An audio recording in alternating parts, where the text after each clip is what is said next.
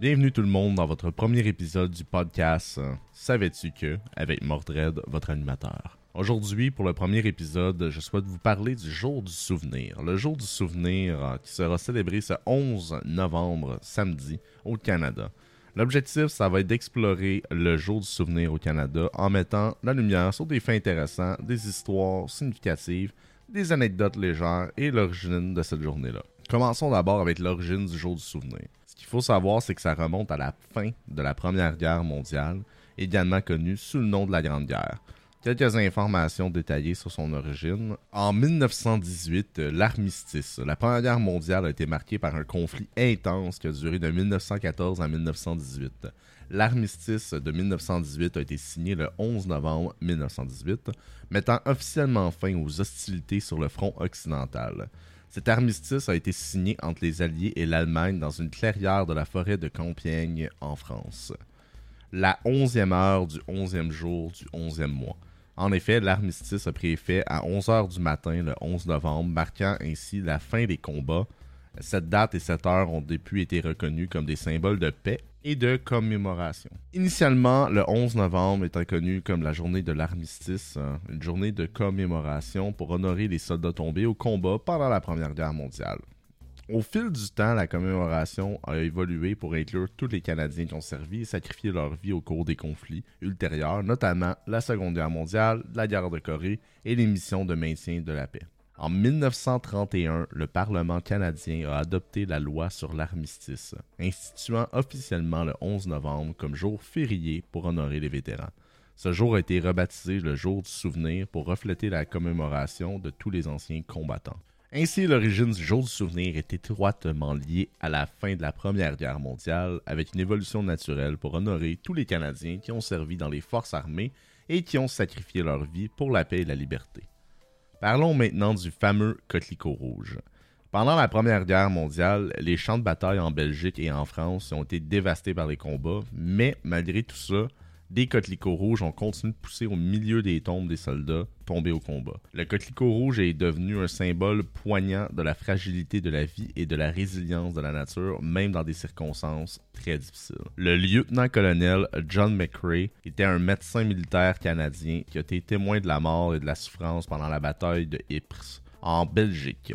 Inspiré par les coquelicots qui poussaient sur les tombes des soldats, McRae a écrit le poème In Flanders Field en mai 1915. Voici les premiers vers du poème en anglais et Pardon my English. In Flanders Field, the poppies blow between the crosses, row on row, that mark our place.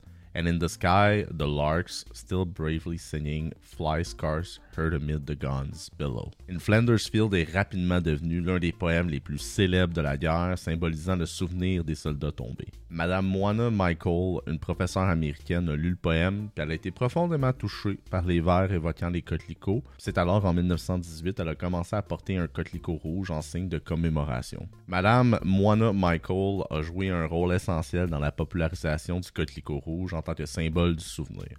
Elle a encouragé les gens à porter le coquelicot en l'honneur euh, des soldats tombés et a fait campagne pour que le coquelicot soit adopté comme symbole national de commémoration. Aujourd'hui, le coquelicot rouge est largement reconnu comme un symbole international du souvenir. Chaque année, en période de commémoration, des coquelicots rouges sont vendus et portés par des millions de personnes dans de nombreux pays, pour honorer les vétérans et commémorer les sacrifices consentis au service de leur pays. L'histoire du coquelicot rouge est un rappel poignant de la mémoire des soldats tombés pendant la guerre et de la nécessité de se souvenir de leurs sacrifices. Parlant d'histoire, j'ai envie de vous raconter l'histoire de Vimy. L'histoire de la bataille de Vimy Ridge pendant la Première Guerre mondiale est un moment significatif de l'histoire militaire du Canada.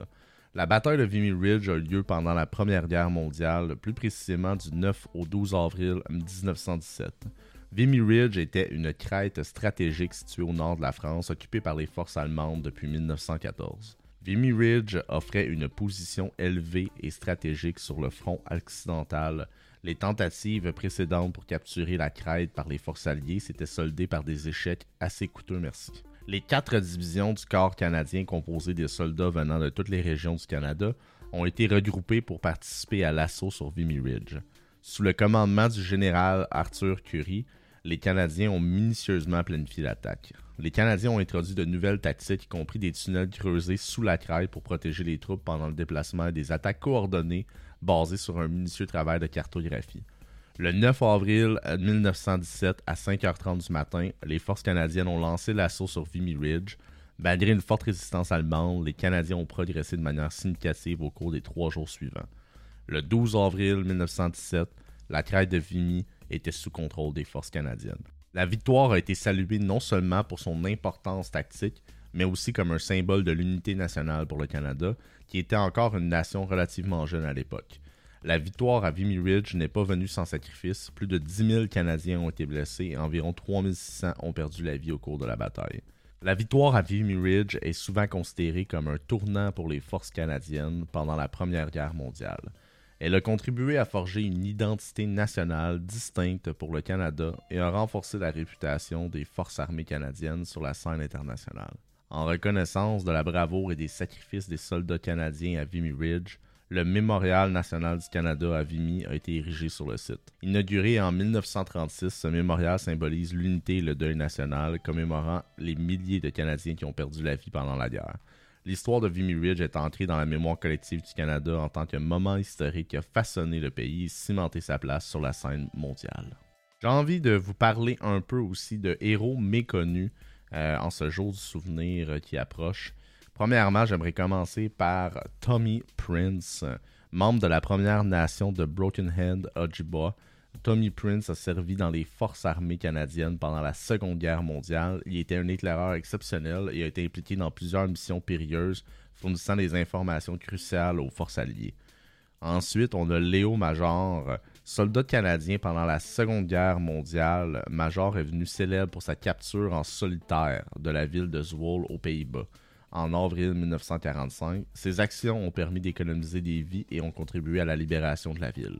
Ensuite, nous avons Margaret Brooke, une infirmière canadienne pendant la Seconde Guerre mondiale. Margaret Brooke a travaillé dans les hôpitaux de campagne en Europe. Elle a reçu la médaille George pour bravoure exceptionnelle lors du naufrage du SS Caribou en 1942 où elle a contribué à sauver des vies. On va suivre maintenant avec John Robert Osborne. Puis non, ce n'est pas un membre relié à la famille des Osborne dans l'univers de Spider-Man. Officier canadien pendant la Seconde Guerre mondiale, Osborne a été récompensé de la Croix de Victoria pour son acte héroïque lors de la bataille de Normandie. Il a donné sa vie en utilisant son corps pour protéger ses hommes d'une grenade. C'est quand même très très très très très héroïque comme action. Marie Doe, Marie Doe était une opératrice radio pendant la Seconde Guerre mondiale à Gender Terre-Neuve. Elle a joué un rôle crucial dans la coordination des opérations de sauvetage et de recherche pendant la guerre. J'ai envie maintenant de vous parler un peu des célébrations. Euh, la célébration du jour du souvenir euh, au Canada implique diverses activités et traditions visant à rendre hommage aux anciens combattants, à commémorer les sacrifices et à promouvoir la paix. Voici quelques aspects de la célébration du jour du souvenir. En premier, on a des cérémonies nationales. À Ottawa, la capitale du Canada, une cérémonie nationale a lieu au monument commémoratif de guerre du Canada. Des dignitaires, des vétérans, des membres des forces armées, des représentants gouvernementaux et le public se rassemblent pour rendre hommage. On a aussi des cérémonies euh, locales. Dans tout le pays, il y a des cérémonies locales organisées dans les communautés, généralement au niveau des monuments aux morts ou des lieux de commémoration. Euh, ces cérémonies comprennent souvent des discours, des dépôts de couronne, des défilés militaires et des moments de silence. Évidemment, on en a parlé un peu plus tôt, il y a le port du coquelicot. Le coquelicot rouge est traditionnellement porté pendant la période de commémoration, donc du dernier vendredi d'octobre jusqu'au 11 novembre. Les coquelicots sont vendus pour recueillir des fonds au profit des vétérans et leurs familles. Des dépôts de couronnes, des couronnes de fleurs sont déposés au monument aux morts pendant les cérémonies officielles pour honorer les soldats tombés le fameux 2 minutes de silence. À 11h le 11 novembre, une pause de 2 minutes de silence est observée pour commémorer le moment où l'armistice a pris effet en 1918. Il y a aussi des événements éducatifs. Les écoles organisent souvent des activités éducatives sur le thème du jour du souvenir pour sensibiliser les élèves au sacrifice des anciens combattants. Et il y a aussi ben, ce podcast qui est un événement éducatif en soi. Hein. Donc n'oubliez pas, ceci est un rappel de vous abonner au podcast diffusion de la cérémonie nationale. Euh, la cérémonie nationale d'Ottawa est souvent diffusée à la télévision et à la radio pour permettre à un large public de participer virtuellement. euh, des mémoires et histoires. Les familles se réunissent souvent pour partager des histoires de membres de la famille qui ont servi dans les forces armées. Moi-même, dans ma famille, j'ai appris que j'avais un grand-oncle qui a servi euh, à la guerre récemment avant d'enregistrer ce, podcast. Euh, puis, enfin, on me racontait que mon arrière-grand-mère, qui avait des coupons pour la nourriture pendant la guerre, faisait du sucre à crème et envoyait ça à mon grand-oncle qui lui distribuait du sucre à crème à ses soldats euh, outre-mer. Euh, donc, je suis sûr que toutes les familles, vous avez probablement des membres dans vos familles qui ont été dans l'armée, qui auraient plein d'histoires intéressantes à vous raconter. Et euh, ça leur ferait probablement plaisir de vous partager aussi ces histoires-là. Donc, au niveau des activités culturelles, la célébration du jour du souvenir revêt vraiment une grande importance au Canada. C'est pourquoi que souvent il y a des concerts, des expositions, d'autres activités culturelles qui sont des fois organisées pour commémorer ce jour-là. Euh, ainsi offrant aux Canadiens l'occasion de se souvenir, de réfléchir et de reconnaître la contribution des vétérans à la paix et à la liberté et le coût de celle-ci. En conclusion, pour ce premier épisode de Savais-tu que? Le jour du souvenir revêt une importance profonde et significative dans notre histoire nationale. C'est un moment où nous nous arrêtons pour réfléchir aux sacrifices extraordinaires consentis par les hommes et les femmes qui ont servi dans les forces armées pour défendre la paix et la liberté. Honorer ceux qui ont porté l'uniforme et sacrifié tant pour notre nation est une responsabilité que nous portons collectivement. Leur acte de dévouement et de bravoure mérite notre respect éternel et le jour du souvenir est l'occasion solennelle de rendre hommage à leur service indéfectible. Il est impératif de transmettre l'héritage du jour du souvenir aux générations futures en partageant les histoires des vétérans, en commémorant leurs sacrifices et en perpétuant les traditions qui symbolisent le souvenir. Nous assurons que le flambeau de la mémoire continue de brûler vif. En cette journée spéciale et tout au long de l'année, exprimons notre gratitude envers tous les vétérans, leur détermination à protéger notre nation, leur courage face à l'adversité leur engagement envers les idéaux de paix et de liberté sont une source d'inspiration éternelle.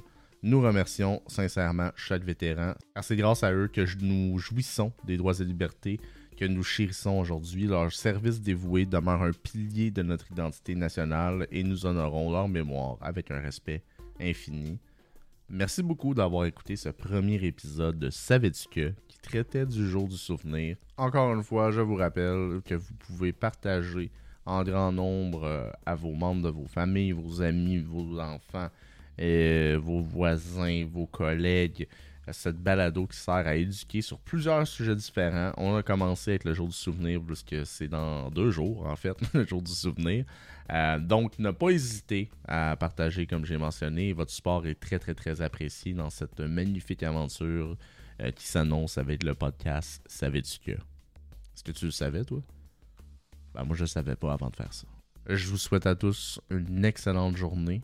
Et puis, on se voit pour un autre épisode de Savais-tu que?